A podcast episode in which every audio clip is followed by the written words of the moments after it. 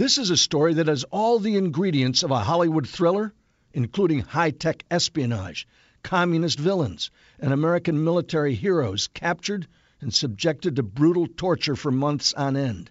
But this is no Hollywood movie. It's the true story of the USS Pueblo and her brave crew of 83 mariners.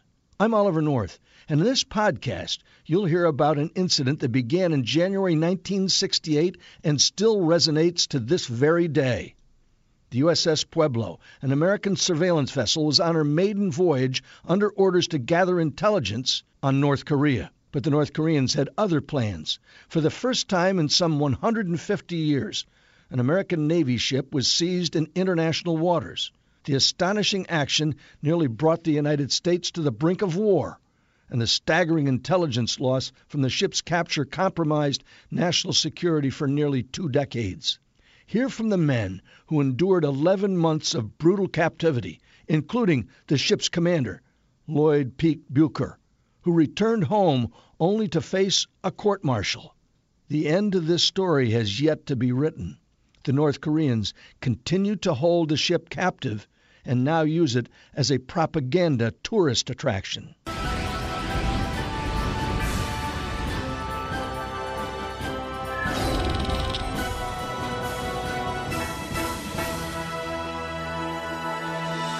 Good evening. I'm Oliver North. Welcome to War Stories. Tonight, a story that has all the ingredients of a Hollywood thriller high tech espionage, communist villains, American military heroes, captured and subjected to brutal torture for months on end, only to return home to far less than a hero's welcome. But this is no Hollywood movie.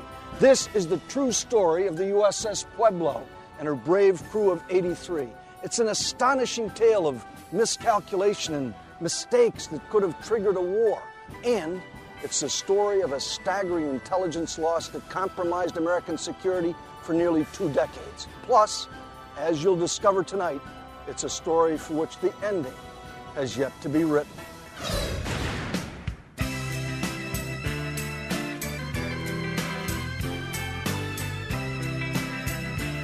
It was 1967, the time of the new Lucy show and the Flying Nun on TV. British import Twiggy arrived to set the style agenda for women.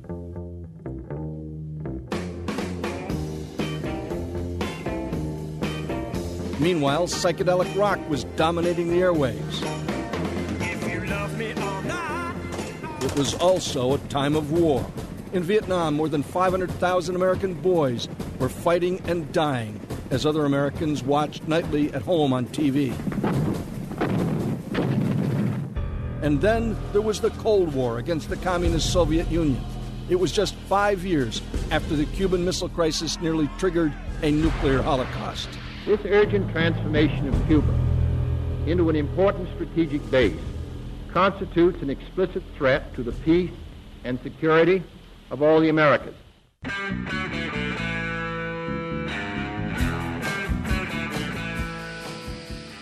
At a shipyard in Bremerton, Washington, a small, aging transport ship called the Pueblo was being refitted for a top secret operation codenamed Click Beetle. With her sister ships, the Palm Beach and the Banner, she would spy on the Soviets and their satellites. But the Pueblo was more a tug than a ship. I knew this, it was flat bottomed, and I knew that it was a hard riding ship. Her commander was 40 year old Lloyd Bucher known to his friends as Pete. He grew up an orphan, ending up at Father Flanagan's Boys Town in Nebraska, where he played football and dreamed of commanding a submarine. What did you think when, instead of getting command of a submarine, you were told to command this vessel? Well, I sort of thought I was getting screwed, if you want to know the truth. The tide was out when we went to see the ship, so we had to look over the edge of the pier uh, to see the thing. 25 year old seaman Stu Russell had exactly the same impression the day he reported to the ship. We're screwed. You know, just uh, uh, uh, a terrible feeling. At just 176 feet, Pueblo was among the smallest ships in the U.S. Navy. Compared to the 1,100 foot carrier Enterprise, she looked like a dinghy. She was designed for a crew of about 30 when she was built as a freighter for the Army in 1944, but now 83 people would be crammed aboard. It was extremely crowded. Uh, in the berthing space I was in, we had uh, eight bunks, four on each side, with about two and a half feet in between them. Russell slept just above another seaman, 21 year old Duane Hodges from Creswell, Oregon. Duane was on the bottom, and uh, I, I, think almost every morning I, I would kick Duane in the head as he stood up. The Navy had been using combat ships to gather intelligence, but they drew too much attention from the enemy. It ended up that they decided to use these beaten down, rusted old ships. Mitch Lerner's an expert on American intelligence activities and the Cold War. He's spent years researching the Pueblo incident and is the author of a forthcoming book about it. The assumption was that these things were so small and in some cases so dilapidated that no one would find them threatening. The intelligence collection space was built in a new section of the ship called the Special Operations Department Hut, or SOD Hut. The SOD Hut was configured to uh, conduct electronic intercept of any electromagnetic transmissions, whether it be radio, radar, anything electronic. If the door was open, we were supposed to look the other way and not uh, not even look in the room. It was kind of like Alice in Wonderland through the through the looking glass. It was filled with the latest surveillance gear, but workers had made a serious error, installing most of it in the wrong positions. The example we often use is you'd have to, to tune a receiver with your hand and start a recorder with your foot and, and reach across the room to write something down. 30 year old Lieutenant Stephen Harris would head up the intelligence operation on board. This would not be the only problem he and Bucher faced. There was, for example, no destruct system, no way that the ship could quickly destroy itself in case of crisis. Were you given any instructions or any capability of sinking that ship? No, sir, we weren't. I wrote a letter before we ever left from the United States asking for a destruct system where we could uh, uh, install some sort of explosive devices. I was turned down for that because of lack of lack of funds. And there was no incinerator to destroy classified materials. All the Navy gave me was a cut in half 50 gallon oil drum welded to the fantail. There was an incinerator that we had. Um, but that was only for routine destruction of materials. It could not handle the kind of load that, that we had. The intelligence agencies had crammed Pueblo with over a ton of classified paperwork, most of which wasn't needed. Then there was the question of weapons. In June of 67, the Arab Israeli Six Day War raged in the Middle East.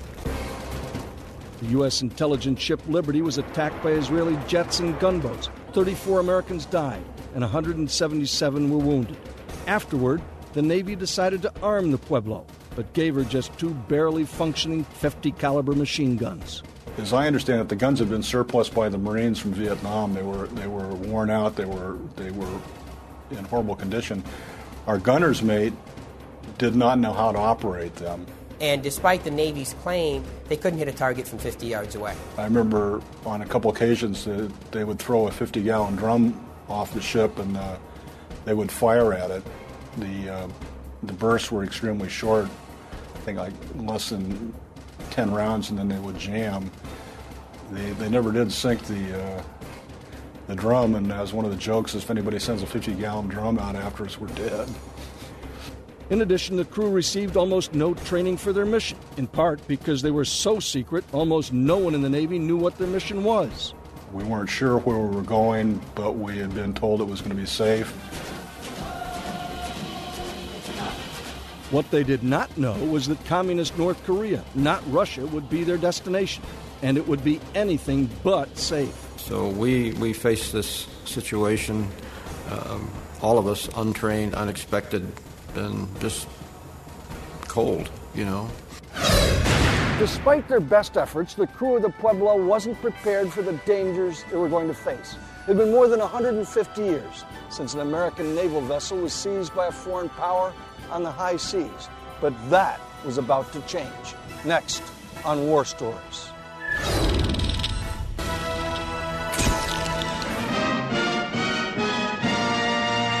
Unconcerned about human lives, the communist commissars are sacrificing thousands of their dupes for small, inconsequential gains just to save face. The Korean War killed some 4 million people, including 54,000 Americans, before a ceasefire was declared in July of 1953. Fifteen years later, the North still harbored great hatred for America and South Korea. By early 1968, with the U.S. embroiled in Vietnam, the North was again regularly attacking the South.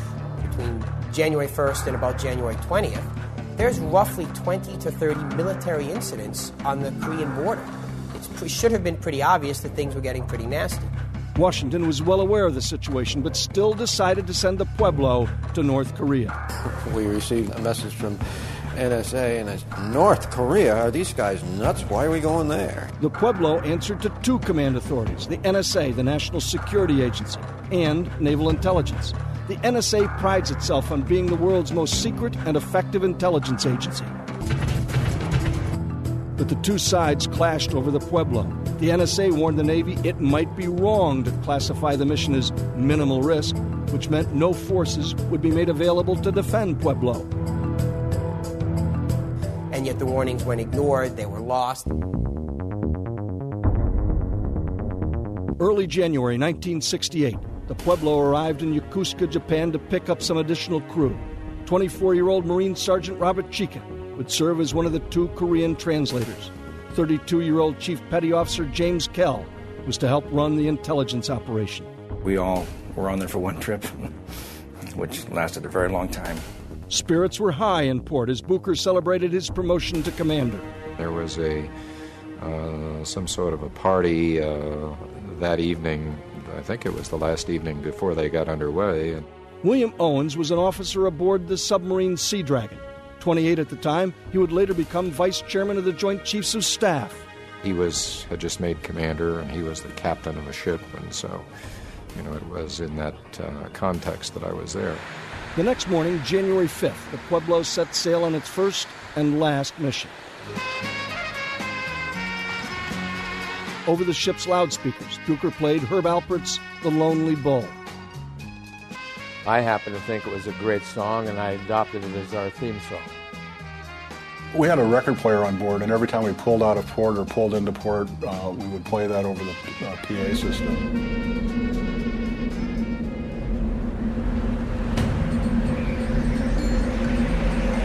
Before long, Pueblo ran into a fierce winter storm. The ship was rocking and rolling. Uh, almost everybody was sick. So the quality of the intelligence is high, low? Our intelligence was uh, nil. Over the next two weeks, the Pueblo sailed north toward the Soviet naval base at Vladivostok, then back south along the Korean coast. Meanwhile, on January 22nd, there'd been a dramatic escalation in the violence on the Korean Peninsula. North Korean infiltrators had tried to assassinate South Korean President Park Chung hee.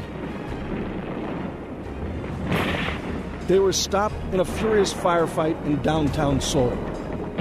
The raid made headlines around the world, yet nobody thought to inform the Pueblo of the North Korean attack. All we got was the National Basketball League uh, uh, scores for the day. That same day, North Korean trawlers approached the Pueblo and withdrew. The next morning, January 23rd, the Pueblo was transmitting a routine coded report when a North Korean subchaser was spotted racing towards her. We noticed the guys were all in battle dress. So I said to the skipper, we'll keep the lines open just in case something strange happens here. And, and then the torpedo boats started coming out. They were they were moving flat out and they were shooting up a rooster tail behind them, maybe 30, 40 feet in the air. Eventually, there were four torpedo boats, two subchasers, and MiG fighters threatening the ship. You're in international waters. Yes, sir. Commander, you try to, to get underway, try to turn back toward Japan. What happens?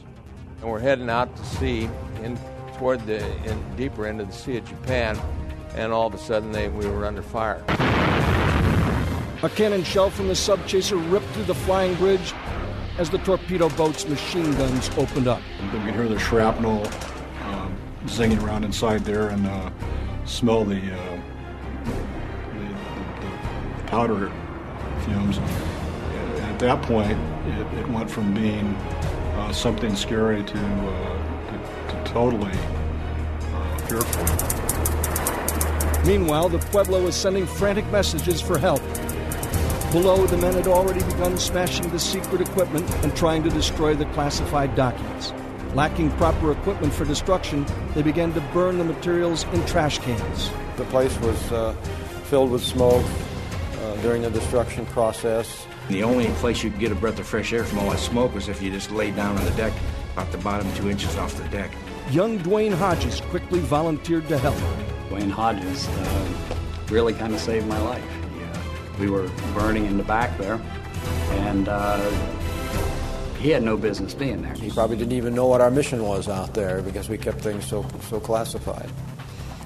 But he was around and he was helping. He had finished burning what he had in his hands and, and turned around to get some more off the pile behind us. And at that instant, uh, the big shell started coming through the side of the ship and literally blew him apart. Hodges was dying. Bob Chicca and two others were also hit. The North Koreans closed in on the Pueblo. It was clear they meant to seize her, and the crew prepared for the worst. I was prepared to die. I mean, as a military man, when you sign your oath, you don't get a guarantee of life forever. With only two small guns, just like this one, the Pueblo's skipper faces a stark choice sacrifice the lives of his crew or become a pawn of the North Koreans' communist propaganda machine. That's next on War Stories.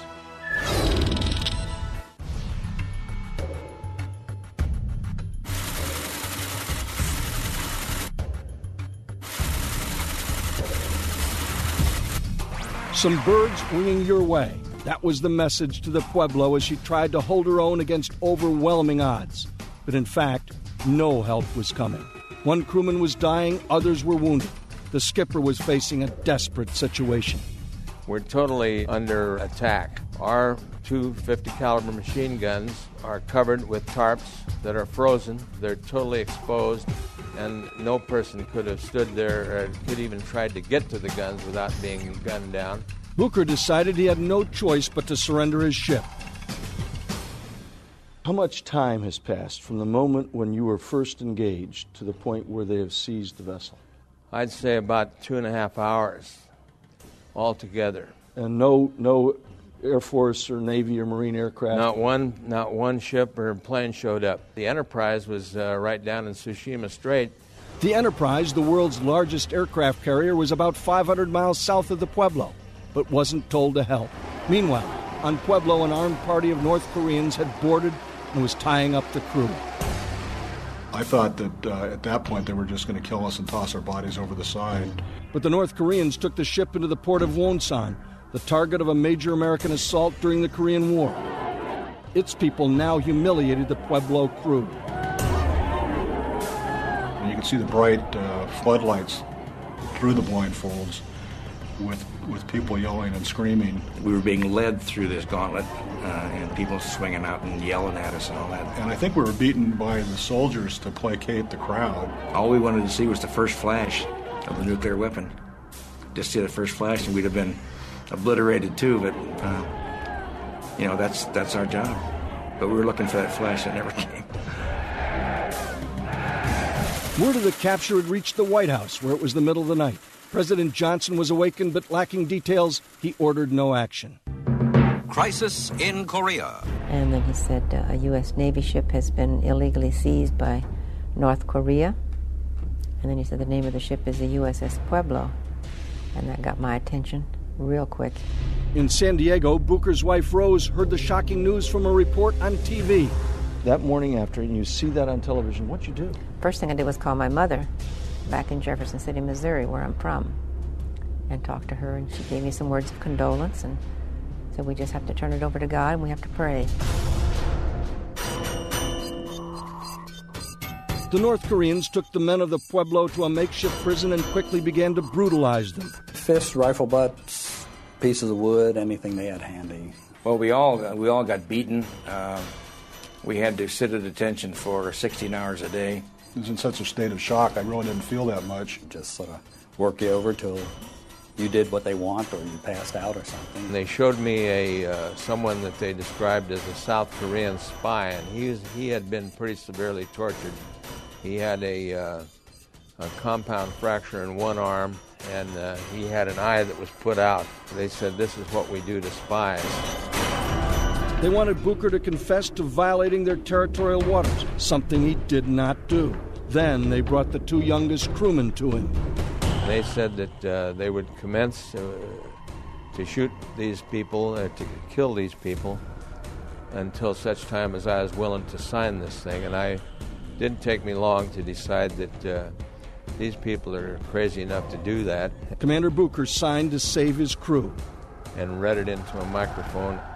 To my mind, it was the deepest intrusion I had ever made into the waters of the Democratic People's Republic of Korea. And I tried to disguise my voice so that it would be, it would sound as though I was uh, doped or something uh, analogous to that, uh, to uh, make sure that people in this country, once they heard that confession or in our government, would understand that I wasn't doing this except under heavy duress. Days of captivity soon turned into weeks and months. For the Pueblo's crew, it was hours and hours of boredom, um, uh, punctuated by moments of stark terror. As the months drag on, the skipper's determined wife goes public to prod the White House into action, and another housewife becomes the unlikely source of a solution to the crisis. That and more next on War Stories.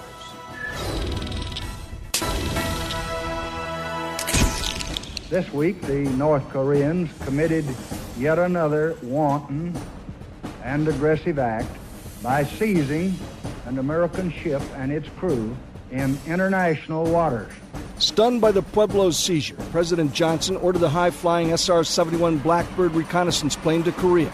The mission? To locate the exact position of the ship and crew. Immediately, there were demands for a military response. The Air Force began a massive airlift. More than 8,000 men, hundreds of aircraft, and millions of pounds of bombs were flown into the region in an operation codenamed Combat Fox. Meanwhile, a top secret rescue mission was being planned using four Navy destroyers. They were going to send three charging into Wonsan while the others laid down a covering fire. The USS Enterprise, the aircraft carrier, was in the area, and they would launch planes in support of the mission. But the White House, already mired in Vietnam, feared starting another war. President Johnson canceled the plan. The Johnson administration looked to diplomatic measures as soon as it was decided that there was no military response that could have freed them or could have had any impact on, on the loss of the ship itself. The two sides began tense negotiations across a table in the Korean DMZ. North Korea claimed the U.S. violated its territorial waters and demanded an apology. The U.S. flatly refused. Really, the bottom line was North Korea wasn't going to release the men until they had exhausted every drop of propaganda they could at home from the capture of the ship. I cannot continue supporting the policy of antagonizing innocent people such as the Korean people. Therefore, it will be necessary for me to leave the U.S. Navy and pursue a peaceful career. The men were being used as propaganda by the North Koreans in a cruel attempt to show the superiority of their way of life. I think our feelings since we have been here have been changed thoroughly. I would like to say that I have been deeply impressed by the gentlemanliness of the officers whom I have met here. Of course, in reality, almost every man in the crew had been severely beaten over a period of time, and many frequently. There were a lot of uh, uh, kicked out teeth. I had a few myself. You had uh, a lot of broken, uh, broken bones, ribs, and jaws. They struggled to live on a meager diet. Two or three little strips of turnip in, in a little bit of a, a turnip juice. They were sort of cut up like large French fries and fried in about 30 weight motor oil. I took the inside wrapper of a cigarette pack and drew a hamburger on it, and I'd carry that in my pocket and show it to other guys. We were always hungry. The North Koreans used the men to try to tell a different story. Seaman Russell says the meals you receive here are adequate in both quantity and quality. Sergeant Chicker, Research Department. I would like to take this opportunity to thank the people and the government of the Democratic People's Republic of Korea for their humanitarian treatment, which made my recovery possible. In fact, several months after suffering a severe leg wound, Bob Chicca was finally operated on with local anesthetic. No anesthetic at all. Uh, one night they pulled several tables out of uh, some of the cells. Uh, had me throw my bedding over it and, and just cut out this piece of metal and sewed me up and um, two stitches, hemp rope, and then gave me my bloody sheet and sent me back to the cell.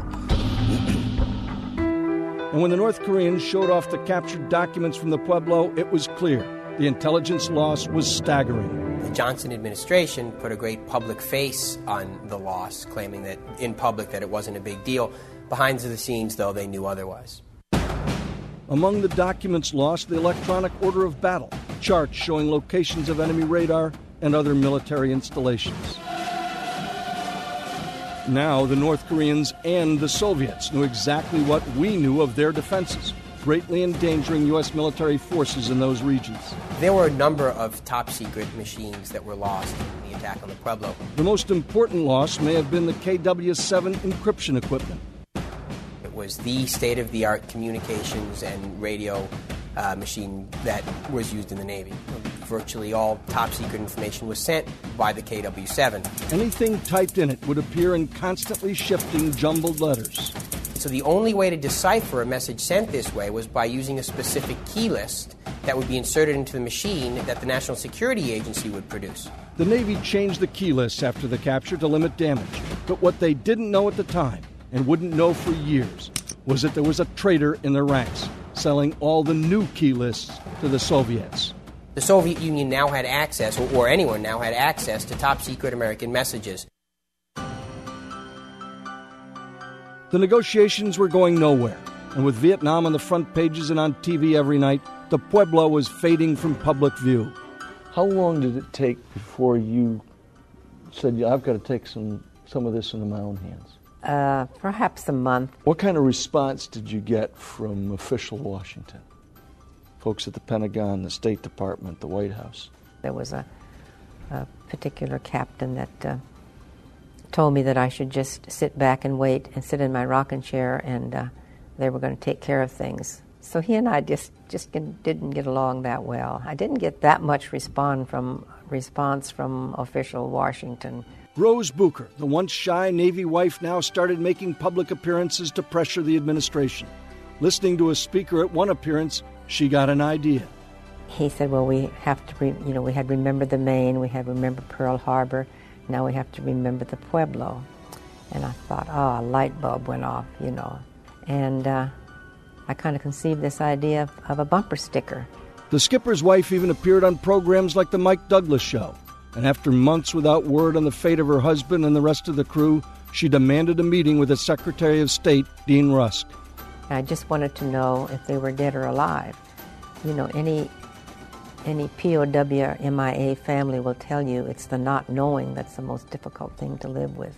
Rose, there's a story that circulates around Washington about that meeting along the lines that you walked around Dean Rusk's desk and basically chased him around the desk. Well, I think it kind of went that way. I guess I was, I was very demanding, I suppose, at this point, and very frustrated because nobody was telling me anything. And I just walked over and I want to know. Tell he me kept something. backing up. yes, yes. Meanwhile, back in Korea, some of the men were wondering if they'd ever see home again. With each passing day, it looked bleaker. I remember I took some uh, solace in the fact that I'm going to die eventually. They can't keep me here forever. I'll get out one way or another. The suffering men of the Pueblo, battered and bruised, finally come home to face yet another ordeal, this time in a Navy courtroom. That's next on War Stories.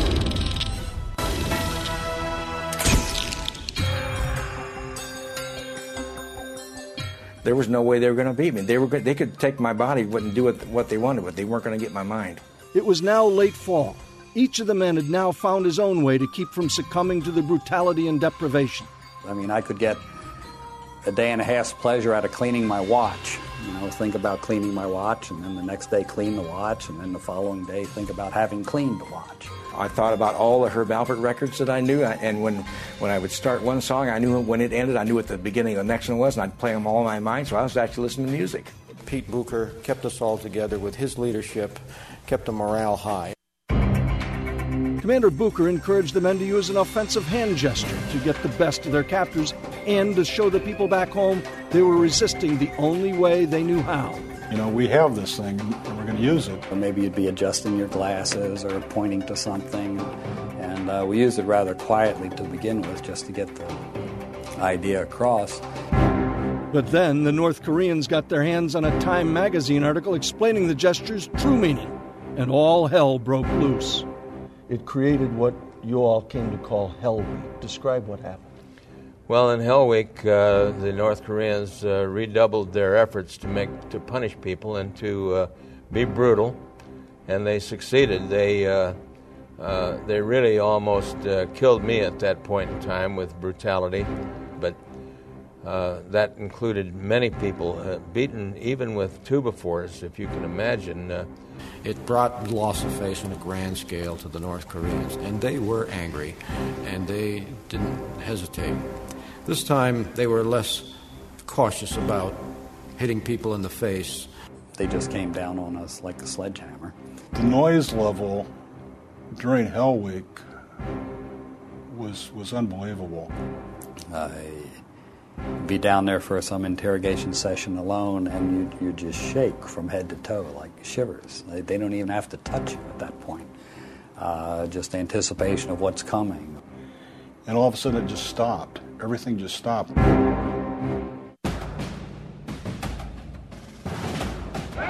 Richard Nixon was elected president in November, and the Johnson administration had still not found a solution to the Pueblo crisis. They really, at this point, were convinced that it was going to be a problem for the Nixon administration because they just weren't going to get to solve it.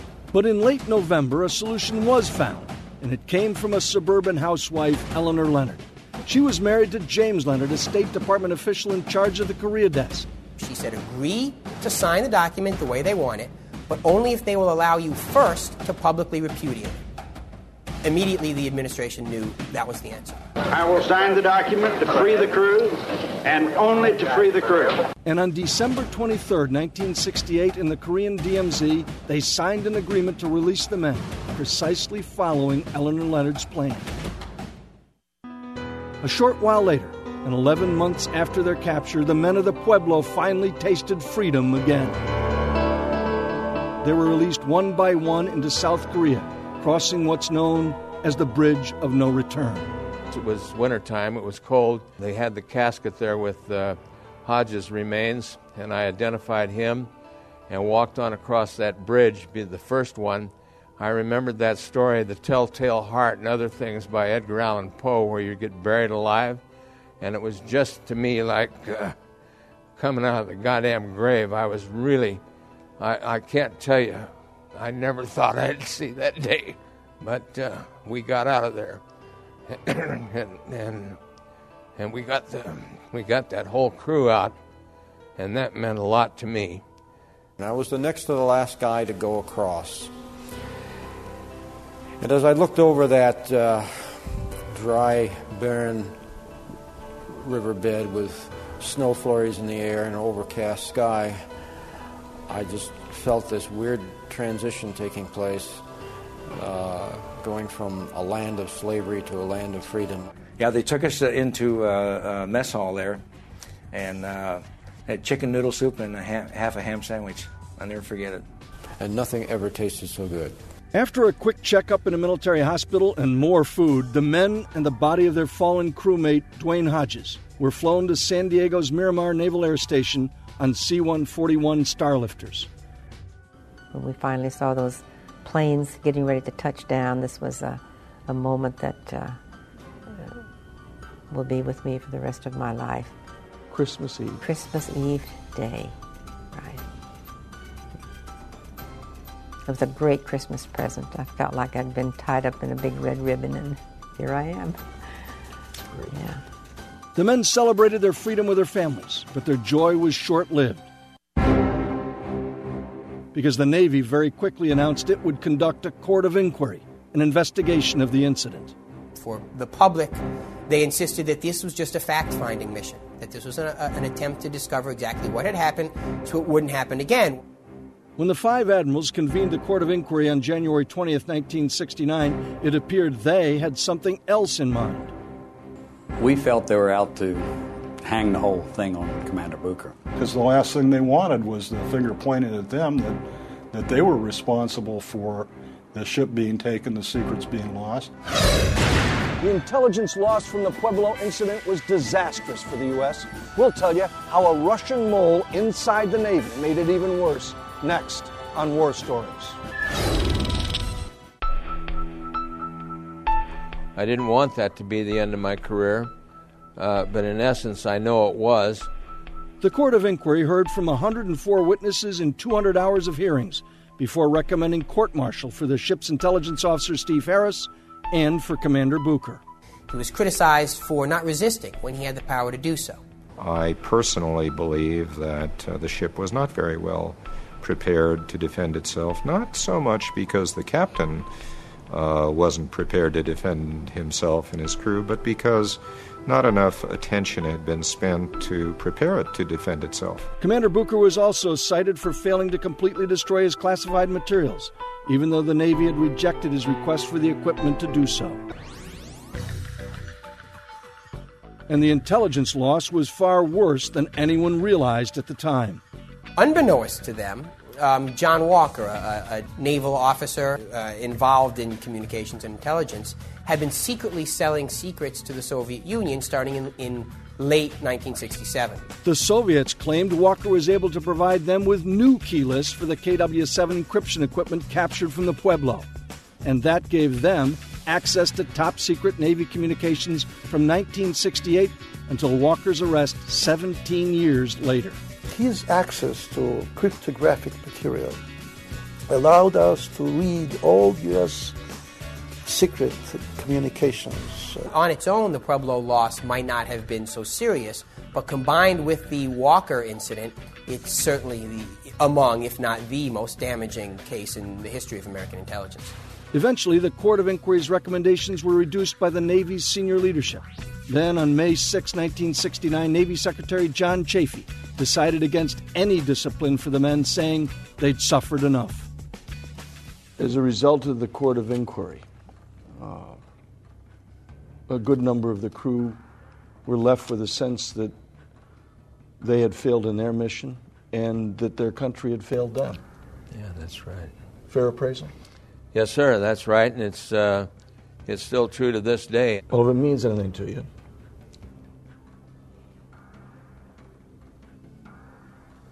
when you were released, the Stars and Stripes carried the story. When you were taken, I was a midshipman. And when you were freed, I was on the DMZ in Vietnam, and we all cheered. Well, thank you, sir. Some, including the former vice chairman of the Joint Chiefs of Staff, himself a Navy admiral, believe the Navy should correct the record. I have a lot of sympathy for them. I have a lot of uh, belief that uh, we should do something on the record uh, to make this um, event uh, go away for them, to recognize the, the uh, good men who did serve on Pueblo, and to bring it in, in the context of the way we would treat a similar incident today. Coming up, we'll take you on board the Pueblo in North Korea for a never before seen tour of the ship and tell you about new efforts to bring her home where she belongs.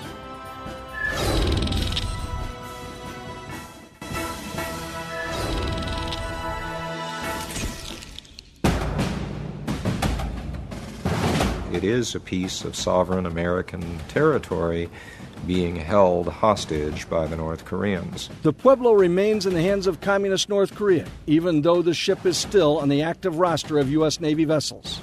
War Stories has obtained exclusive footage of the ship in North Korea, which documents how it is still used as a propaganda tool 33 years after its seizure. A North Korean officer claiming to be one of the boarding party during the incident is now a tour guide on the ship. Holes from the cannon and machine gun fire are clearly visible. Uh-huh. Uh, he was killed during his detention in DPRK. Below deck, films made of our men in captivity still play. I showed some of this footage to Commander Bucher. This is all inside the intelligence spaces Yes, aboard that's the right. That's right. They're going up on your bridge. Yeah, this is in the pilot house now. They're going. We were up above that damage on uh, the wheel. when the attack uh, see the- came. Commander, what do you think ought to happen to the USS Pueblo now? Well, I think this country should demand its return before they give them a single another bushel of wheat. The men of the Pueblo see each other every few years at their reunions and stay in close touch by phone and email. The Pueblo crew and others are hopeful that the Bush administration will pursue the ship's return. I think it does warrant some attention by the administration at the right level of diplomacy. North Korea's ambassador to the United Nations refused a request to speak with us, but an official at the mission did send Fox this fax. To this day, they maintain their strident tone over the incident, saying, quote, if the U.S. forgets a lesson from the Pueblo and implements a policy of force in the Korean Peninsula, the whole of American territory will be a trophy of the Democratic People's Republic of Korea. It's just one more thorn in the side of the Pueblo's crew, most of whom believe their honor remains in question. I don't want a medal. I just want them to say you guys did as good a job as you could, and we appreciate it. That's all I want. The men of the USS Pueblo risked their lives to preserve our nation's security. One of them paid with his life. All of them suffered. For more than three decades, they've lived under a cloud of suspicion that somehow they've failed in their mission. Now they want nothing more than for that cloud to be lifted and to see the Pueblo back home where she belongs, flying the stars and stripes once again. Theirs is a war story that deserved to be told. I'm Oliver North for War Stories. Good night.